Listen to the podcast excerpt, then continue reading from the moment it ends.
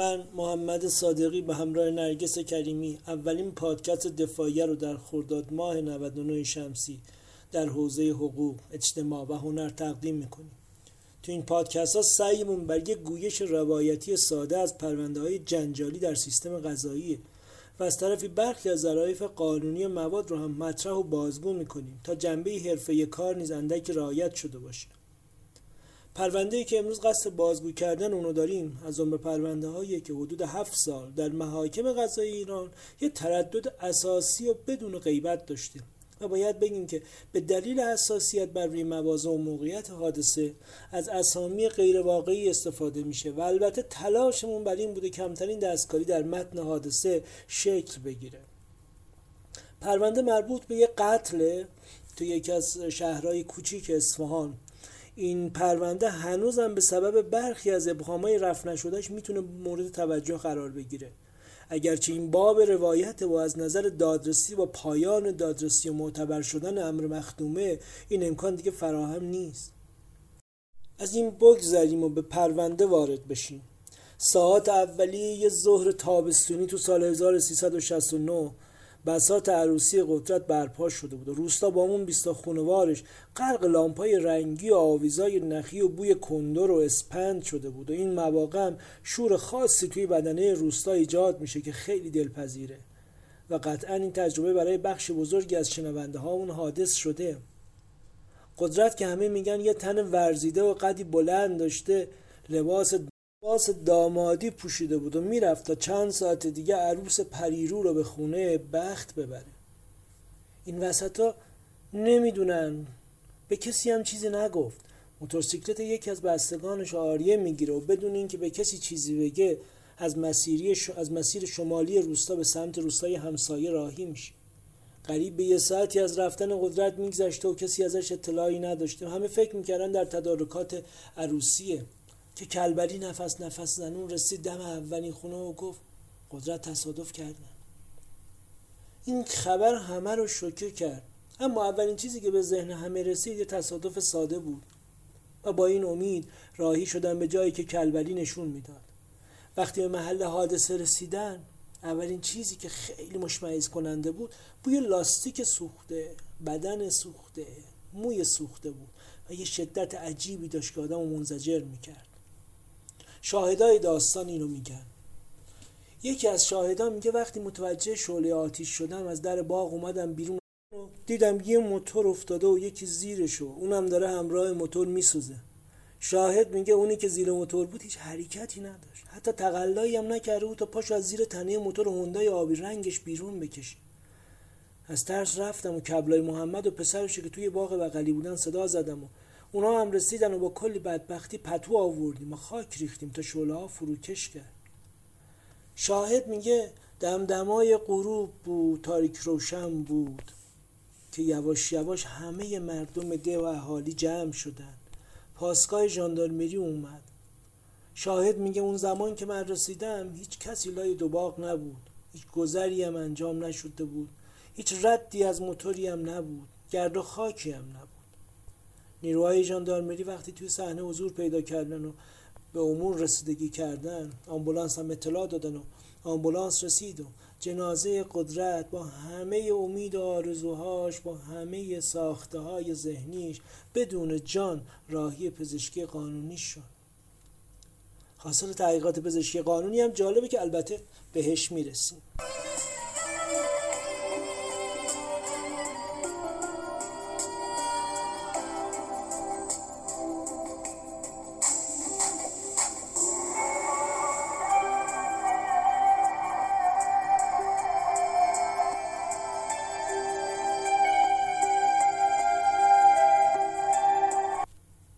مادر قدرت هم همون دم حادثه رسیدن با جمعیت رسیدن.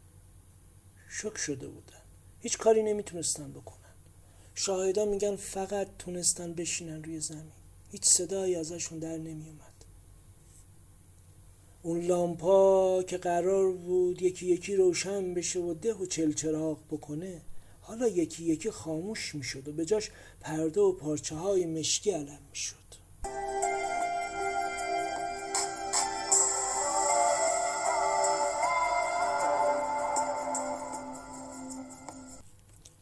پدر و مادر قدرت.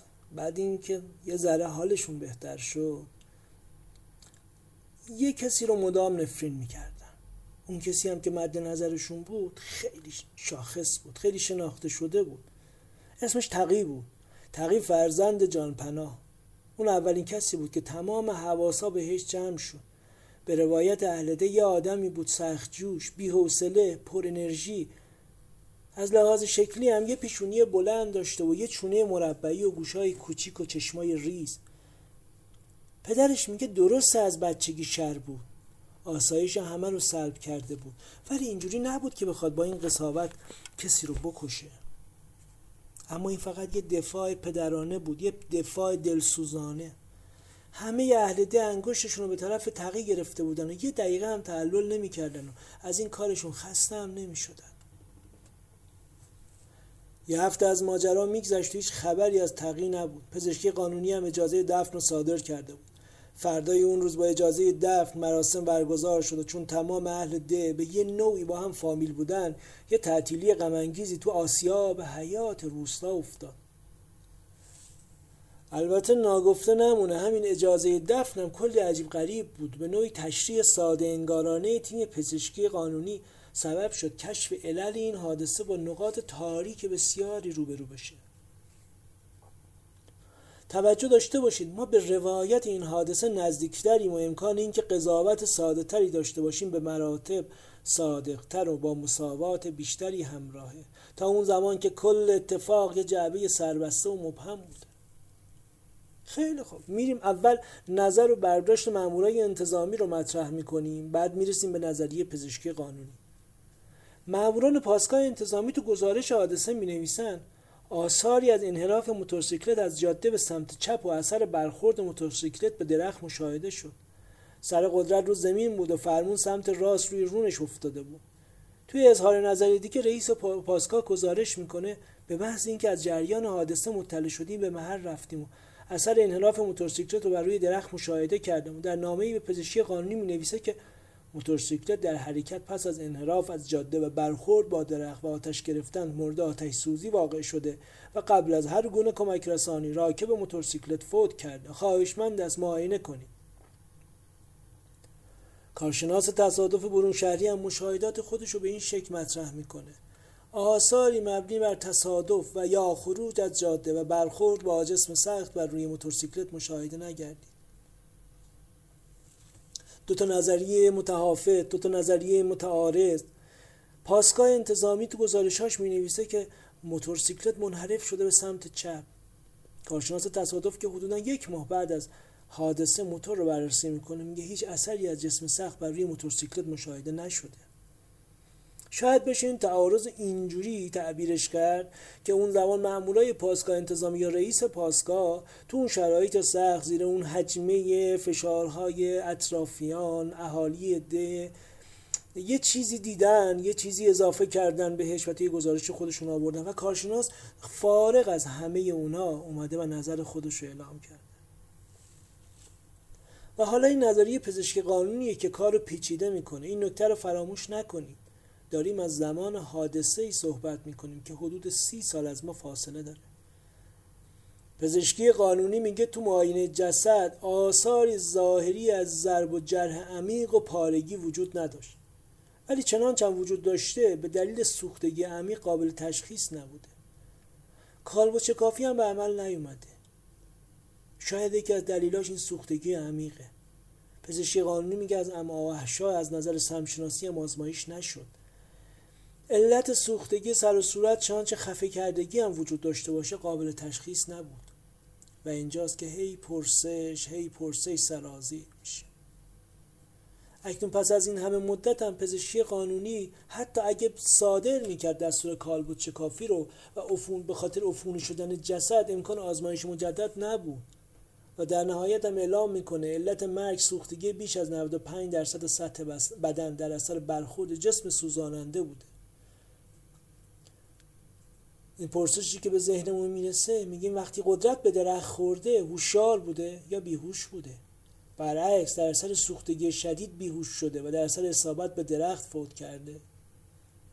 این سوالا تا آخر پرونده همین جور ذهن رو درگیر می‌کنه. از این میگذریم تا برسیم به ادله جدید که پرونده رو مشوشتر و پیچیده تر می‌کنه. سه تا بچه به نام امت ده ساله امیر دوازده ساله ابراهیم یازده ساله شهادت میدن که موقع حادثه شاهد همه چی بودن. این ستا میگن ما برای توت خوردن رفته بودیم بالای درخت. درخت دقیقا محاط به باغ کبلاییه اونا میگن بالای درخت داشتن توت میخوردن که دیدن سه تا موتوری به سمت قدرت اومدن اون آتیش زدن. این نکته رو گفتم که تموم خانوار حاضر در ده با هم فامیل بودن. در اینجا این سه تا شاهد جدیدم با مقتول رابطه نزدیک داشتن. همت پسر دایی مقتول می شده امیر پسر امو ابراهیم هم پسر اموی مقتول. شبه ها اینجا هم بالا می‌گیره. چون در بازرسی معتقد بودن که به دلیل نزدیکی و قرب و فامیلی این شهادت تلقینی بوده. از این باب که فشار فامیل سبب شده فشار روانی به این ستا بچه سبب شده که بیان شهادت بدن. دلیلشون هم این بود که وقتی پرونده از شعبه دیوان به دادرس ارجاع شد برای تکمیل تحقیقات و اون در گزارش تکمیلی خودش اینجوری نوشت. در محلی که بچه ها ادعا می‌کنن همه چیز رو دیدن محل حادثه اصلا قابل رویت نیست. و اینکه سه روز پس از واقعه از بچه ها تحقیق می‌کنن و می‌پرسن چرا همون موقع داد و بیداد نکردین؟ جنجالی چیزی تا یکی برسه یکی سر برسه کمک بکنه. و اونا هم گفتن میترسیدیم که ما هم آسیب بزنن. البته این ترس با اون وصفایی که از تحقیق گفته می‌شد بیرا هم نبود. با همه این احوال اظهارات بچه ها کمی هم با هم مقایرت و معارض, مقایرت و معارض داشت. همت میگه رنگ موتور تقی قرمز بود. یه موتور هوندای صد آبی. ولی ابراهیم میگه موتور تقی ایژ روسیه آبی بود. از اون طرف کبلای محمد و پسرش میگن درخت بغل باغ ما بود. ما صدای موتور رو شنیدیم ولی یه موتور بود. و صدای ستا موتور رو نشنیدیم. ضمنا اونا گفتن که اگه کسی بالای درخت بود حتما میشنیدیم و می‌دیدیم. از پرونده یه کمی فارغ میشیم. از جنبه رواییش به یه موضوع حقوقی نکته حقوقی می‌پردازیم. اینکه دیدگاه حقوقی شهادت صغیر به چه نحوه؟ به چه نحو تفسیر میشه؟ آیا اظهارات صغیر قابل استماعه؟ اگه صغیر شاهد دارای اگه صغیر شاهد دارای نسبت فامیلی بود تکلیف چیه؟ ماده 237 قانون مجازات اسلامی مصوب سال 1670 در خصوص شرایط شهود هیچ بندی یا تبصره نداره. ولی ماده 1313 قانون مدنی میگه شاهد باید عاقل بالغ عادل مؤمن و دارای تهارت مولد باشه. و سن بلوغ به استناد ماده 12 ده قانون مدنی برای دختران 9 سال و برای پسرها 15 سال تمام قمریه تو این پرونده عملا شرایط شهادت شرعی وجود نداره اما ماده 13 14 قانون مدنی اشاره می‌کنه که شهادت اطفالی را که به سن 15 سال تمام قمری نرسیدن فقط ممکنه برای مزید اطلاع استماع کرد مگر در مواردی که قانون شهادت این قبیل اطفال رو معتبر بشناسه خب برمیگردیم به پرونده و از اونجا ادامه میدیم. اینکه چرا پاسکا تو گزارشش قید می‌کنه؟ آثار برخورد با درخت بر روی موتور رویت شد. ولی کارشناس تصادف بعد از حادثه و با جدا شدن از شرایط سخت حاکم بر محیط گزارش می‌کنه که آثاری مبنی بر تصادف و یا خروج برخورد جسم ثابت بر روی موتورسیکلت مشاهده نشده. فکر می‌کنم این گزارش رو تا همینجا نگه داریم و بعد برگردیم و باز بهش می‌پردازیم.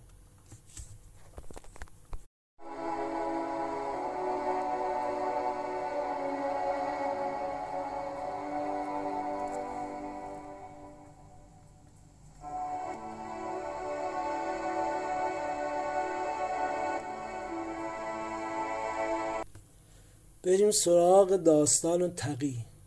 ما گفتیم که پدر و مادر قدرت از همون ابتدای ماجرا تغییر رو متهم می‌کردن به قتل فرزندشون. برای این کارم بهونه خوبی داشتن. در پرونده درد شده متهم متهمه به قتل. یک دل نه صد دل عاشق دختر اموش ماهرخ میشه. اما چند بار که به خواستگاری میره با جواب منفی ماهرخ مواجه میشه. و با وجود سماجت و فرستادن واسطه ماهرخ راضی نمیشه جواب مثبت بده. ماهرخ میگه تغییر روزها و موتور میافتاده دنبالشو.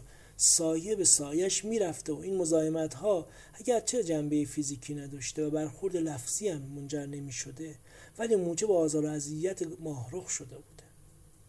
تا اینکه سر و کله داماد جدید قصه ما داماد خون بر عشق داده پیدا میشه. قدرت داماد جدید سیاه کام و سپید جامه دامادی که پسر امه عروس می شده و برها دل از عروس هزار دلبر برده بوده و بله رو ازش گرفته بوده. ماهرخ میگه خبر خواستگاری و بله گفتن که پخش شد مزاحمت های قدرت بیشتر شد. حتی روز خرید عروسی با موتور به تعقیب ما افتاد و حتی فاصلش رو با اونا کمتر کرده بود. این کارش باعث شده بود خانواده دچار تشنج بشن و خرید و با استرس و دستپاچگی به انتها برسونن. این استرسه بودی که تو ذهن خانواده میمونه و همراهان میمونه و بعدا توی اظهارات و گواهی ها هم قید میشه. از اون طرف خود مدعی عشق آقای تقی هم بنایی به آب میده که بعدا همینا براش تولید دردسر می‌کنه. مثل اینکه توی یه عروسی به اطرافیانش میگه این روزا یا داماد و سر به نیست می‌کنه و یا عروس رو از هستی ساقط می‌کنه. و به کی و به کی هم قسم می‌خوره و بقیه هم زیاد جدیش نمی‌گیرن و یه بلوف عاشقونه می‌دونن. یا چی؟ چند روز بعدش یکی دیگه میاد میگه تقی به من گفت من نمی‌ذارم این وصلت سر بگیره. یا زن رو می‌کشم یا من رو. یا یه جایی نز... تقریبا نزدیک های دمدمای عروسی توی جمع رفقاش نشسته بود و میگه من از این عشق گذشتم. اما اگه داماد که همون قدرت شخصا نیاد برای آشتی دیگه خیلی بد میشه. و من اصلا قید این فامیلی و دوستی رو می‌زنم از این حرفا. خب همه اینا جمع میشه و منتظر یه حادثه. حادثه اتفاق میفته قدرت میمیره. اینا همه میاد روی برگه و یکی یکی میشن یه پرونده علیه تقی. اتفاق افتاده بود. تقی هم درگیر شده تقی بعد از یه هفته توی راه نیشابور دستگیر میشه. اونم با سادگی خودش. طبیعتا آدمی که توی قتل و توی فرار حرفه‌ای نیست بند و آب میده. یکی از مامورا ظاهرا میره بالا و بهش مشکوک میشه. اونم مثلا دستپاچگی تقی بهش میگه تو کیفت چی داری؟ بیا پایین. تو خیلی مشکوکی. و چرا رنگت پریده؟ و اینم بنده خدا به دنبال یه راه فرار میگرده تا در بره. اینجوری میشه گیر میافته. خلاصه جوون ترسیده و همه چی رو لو میده و حدود یه هفته بعدش به حوزه قضایی اصفهان نظامش می‌کنه. یه سکاری دیگه از تقیب حجم و قطر پروندهش کمی اضافه می‌کنه. بازپرس توی بازجویی دادسرا ازش می‌پرسه تو خواستگار ماهروخ بودی؟ میگه اصلا از بیخ و بن همه رو منکر میشه. نمی‌فهمم چرا این انکار می‌کنه. اون هم جایی که همه چیز به واسطه کوچیکی محل زندگی به راحتی خلافش قابل اثباته. بازم از نکات ساده اما قامز پرونده است. بعدا بازپرس وقتی از مادرش دعوت می‌کنه برای ادای توضیحات حاضر بشه خود مادره اعتراف می‌کنه اقرار می‌کنه. چند بار برای خواستگاری رفته پاپی عروس شده پاپی ماهرخ شده اما جواب نشنیده. بازپرس ازش توی بازجویی دیگه می‌پرسه تو توی خرید تو روز خرید دنبال عروس و داماد خانوادهش بودی؟ میگه اصلا نمی‌دونم کی روز خرید بوده در مورد چی صحبت می‌کنی؟ با این موضوع تو فیلم ها بسیار سر کار داشتیم از نخستین سوالاتی هم که از متهم برای شفاف سازی پرونده و یا توجه اتهام پرسیده میشه اینه که زمان و حضور واقع کجا بودی تقیی ساده دل و ساده سر ما حتی اینو برای خودش تصویر سازی نکرده تو کل پرونده سه تا اظهار نظر متفاوت و به تب معارض داره. در برابر این پرسش یه جایی به بازپرس میگه داخل منزل بودم شبم شبکار بودم. از خارج شدم و رفتم سر کار. تو مرحله بعد وقتی با این سوال مواجه میشه اظهار می‌کنه. با پسرمم سر زمین کشاورزی رفته بودیم. که پسرمش تو مراحل بازجویی خلاف اینو ادعا می‌کنه. میگه من به تنهایی اصر رفتم پیرایشگاه و کسی هم همراه هم نبود. توی زمان دیگه میگه برادرم بیمار بود. اونو برای مداوا به یکی از بیمارستان ها بردیم تو یکی از بازجویی وقتی علت اختلاف پاسخهاشو می‌پرسن میگه من اون موقع ترسیده بودم. حال خودم نبودم. به خاطر ترس نمی‌دونستم تشخیص بدم که کی کجا. و پس از این همه تناقضگویی هاست که بازپرس قرار بازداشت موقت تغییر و صادر بکنه اگه یادتون باشه گفتیم شهادت سه تا پسر یکم وضعیت رو پیچیده کرد. چرا که اونا گفتن سه تا موتور سوار بودن که اومدن و قدرت آتیش زدن. در حالی که تا الان فقط تعقیب استناد اونم تناقضگوییش و قرائن زنیهش بازداشت شده و دو نفر دیگه هنوز شناسایی نشدن. دو دود دو ماه بعد از این قضیه یه شخصی پیدا میشه و میگه به نظرم اون دو تا همدست تغییر رو من می‌شناسم. گفتن کیا بودن؟ گفت یار محمد و اسماعیل. یار محمد قصاب بود بچه محل تقی بود هم خدمتیش بود. و خلاصه رفیق گرمابه و گلستانش هم بود. حسن شهرت نداره اما آدم نامتعادل و دارای سوء سابقه هم نیست. اسماعیل یه آدم بیکار کارش دلالی فرش از این دستکارا. اسماعیل هم هم محله و هم خدمتی و هم پالگی تقی یار محمد بوده. البته میونا یه شایعاتی هم در مورد فعالیت این سه نفر بود. مثل اینکه خرید و فروش جنس قاچاق می‌کنن مشروب میفروشن مشروب می‌سازن. و همین باعث شد وقتی این شاهد آخری اومده گفت به نظرم این ستا با هم بودن بازپرس هم تعلل نکرد و رفت سراغش. به این شاهد آخری میگن از کجا می‌دونی این ستا با هم بودن؟ گفت یه روزی برای خداحافظی با تقی پیش این دوتا رفتیم که داشتن حرفای مشکوکی می‌زدن. یه چیزایی از اینکه نباید کسی بفهمه. مواظب حرفاتون باشی. یه چند وقتی آفتابی نشی و گفت که به خاطر یواش صحبت کردنشون چیز دیگه دستگیرم نشد. یه اتفاق نادر این وسط رخ میده. یکی یکی داره این بندا وصل میشه به سر حادثه. این اتفاق نادر این ناشی از بی تجربگی خود این ستا بوده. ظاهرا یه روزی این ستا رو وقتی از شعبه می بردن به طرف زندان با چشمند می‌برن داخل انفرادی. این ستا بند انفرادی کنار هم بوده.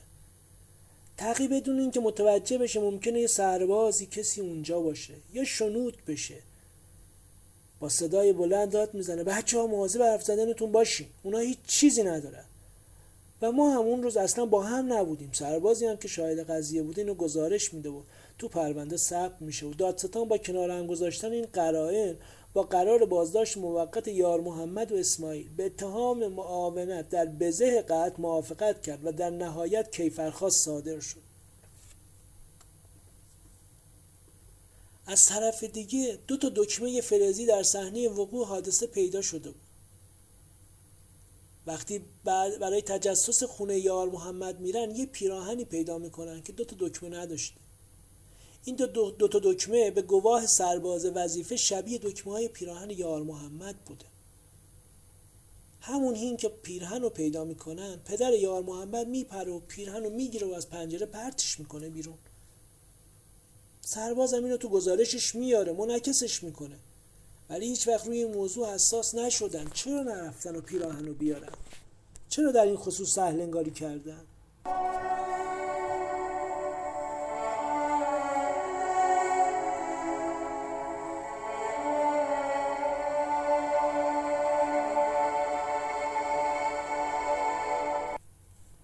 القصه دادگاه تو آذر ماه سال 71 تشکیل شده. با جمعی جهات و استماع شهادت مجدد شهود و اظهارات پدر و مادر مقتول و دفاعیات وکلا و اظهارات خود متهمین ختم رسیدگی رو اعلام می‌کنه و دعوا رو با این دادنامه به این شهر میبنده. به جهت انکار متهمین نبود بیینه و عدم اقامه از سوی شاکیان این که اظهارات سه کودک به جهت سقر سن نمی‌تونه مورد توجه باشه و شهادت دیگران مبنی بر حضور متهمین در غیر محل حادثه از قرائن و نشانه های زنیه معارضه است. لذا مورد مشمول لوس نیست و در باب قسامه نیز ورود ندارد و علم قاضی هم حاصل نشده است و با استعانت از اصل 37 قانون اساسی جمهوری اسلامی هر سه متهم از اتهام انتصابی در مورد مباشرت در قتل و معاونت تبرئه می شود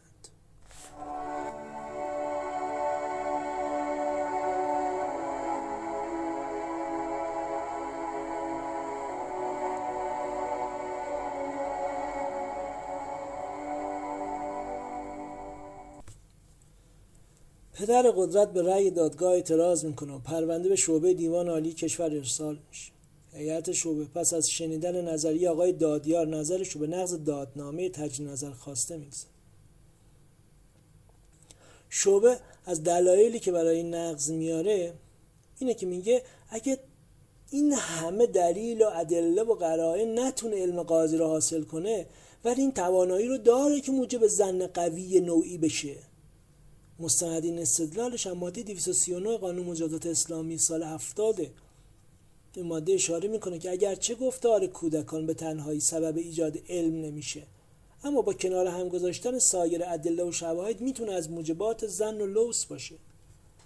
پرونده پس از نقض دادنامه به شعبه 15 دادگاه کیفری یک ارجاع میشه و با شنیدن مکرر اظهارات شکات و وکیل مدافع و وکیل متهمین و اظهارات مجدد شهود این موضوع رو از مصادیق لوس تشخیص میده و از اولیای دم تقاضا می‌کنه که پنجاه نفر رو برای اجرای قسامه معرفی کنن. که اونا هم 20 نفر معرفی می‌کنن و هر کدوم دو تا قسم یاد می‌کنه و پدر مقتول نیست دو نه تا و مادر مقتول نیست.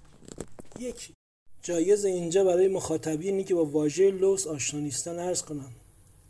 لوس وقتی محقق میشه که یه سری اطلاعات و قرائن و امارات وجود داره که حضور متهم در صحنه جرم و ارتکاب فعل مجرمانه رو تایید می‌کنه. و یه زن یقینی به مقام رسیدگی کننده میده. مقام رسیدگی کننده در اینجا دو تا کار می‌تونه انجام بده. یا به شاکی اعلام می‌کنه بیا با قسم پنجاه نفر شاهد مرد که از بستگان نسبی تو هم هستن. این موضوع رو ختمش کن. و بگو این موضوع قتل عمده. به این علم دارید و مطمئنید. و یا قسامه رو حواله کن به متهمی در سال 1375 یعنی چهار سال پس از ماجرای قتل اجرای قسامه میشه و تعقیب اتهام قتل عمدی به قصاص نفس و یار محمد و اسماعیل با عنوان مجرمانه معاونت در قتل عمدی به ده سال حبس محکوم میشن. این رأی با اعتراض وکیل متهم ها مواجه میشه و در نهایت به شعبه دیوان حسب سابقه ارجاع میشه و شعبه با گرفتن ایراداتی مثل اینکه اشخاصی که قسامه یاد کردن از ماهیت و جزئیات آن آگاه نبودن و تفاوت مباشر و معاون رو نمی‌دونن رأی رو نقض می‌کنه و به همون شعبه صادر کننده ارجاع میده. شعبه نقص رو با دعوت از قسم خورندگان و تفهیم معنای مباشر و معاون رفع می‌کنه و شهادت شهود معرفی شده از سوی متهم ردیف اول استماع میشه و در نهایت دادگاه با ختم رسیدگی رأی بر براعت متهمین صادر می‌کنه اولیای دم مجددا به رأی صادره اعتراض می‌کنند و شعبه دیوان چون رأی اصراری میشه موضوع رو به هیئت عمومی دیوان ارجاع میده. پرونده تو سال 77 در هیئت عمومی دیوان عالی کشور با تمام ابهامایی که به دنبال خودش داشته منجر به صدور رأی بر محکومیت آقای تقی به یک فقره قتل عمد و یار محمد و اسماعیل به معاونت در قتل عمد صادر میشه. تقی و خیلی های دیگه مثل تقی با این احکام به پای چوبی دار رفتن. اصلا وارد غلط یا صحیح بودن و حکم و استدلال دادگاه و شاید به شکل تخصصی نمیشیم. اما این همه ابهام ابهاماتی که باقی مونده شبهاتی که وجود داره که اگه اینا روشن می‌شد یا امثال تقیا می‌تونستن به زندگی سلام دوباره بکنن یا یه راه بازگشت برای اونا شناخته بشه. ابهامات و تردیدها و شبهاتی مثل این که چرا کارشناس تصادف و نیروی یگان انتظامی هیچگاه در هیچ گزارشیشون اشاره نکردن موتورسیکل دارای خط ترمز بوده یا نبوده؟ کارشناس آتش مشخص نشد تا نوع مادی اشتعالزا رو تشخیص بده. این ماده اشتعالزا چی بوده که تونسته به این صورت قدرت رو به حد 95 درصد بسوزونه؟ چرا سربازی که به خونه یار محمد رفته بود نرفت اون پیرهن و بیاره تا با دکمه پیدا شده تطبیق بدن؟ آیا این ماده اشتعالزا از دور پرت شده یا از نزدیک؟ چرا کالکوت شکافی نشد؟ ممکنه مسموم شده یا بیهوش شده؟ ممکنه قدرت قبل از سوختن به دلیل شوک ناشی از ماده اشتعالزا سکته کرده باشه. چرا هیچ عکس العمل نشون نداده؟ چرا اصلا کسی صدای داد و فریادی نشنیده؟ یه سوزش کوچیک روی بدن می‌تونه یه فریادی تولید بکنه که همه رو برنجونه همه رو آگاه بکنه. و اینو هممون تقریبا تجربه کردیم.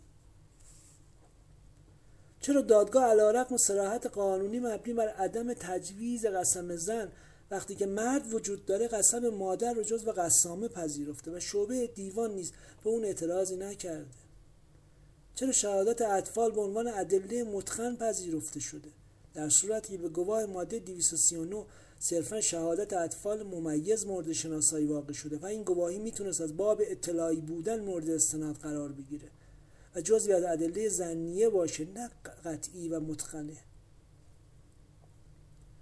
هیچگاه حضور متهم تو صحنه قتل اثبات نشد و صرفا یه تناقضگویی ساده از تقیی بود که این چوب اتهام و تناب دار و بر گردش و گردنش آویز کرد و هیچ وقت نتونست رهاش کنه.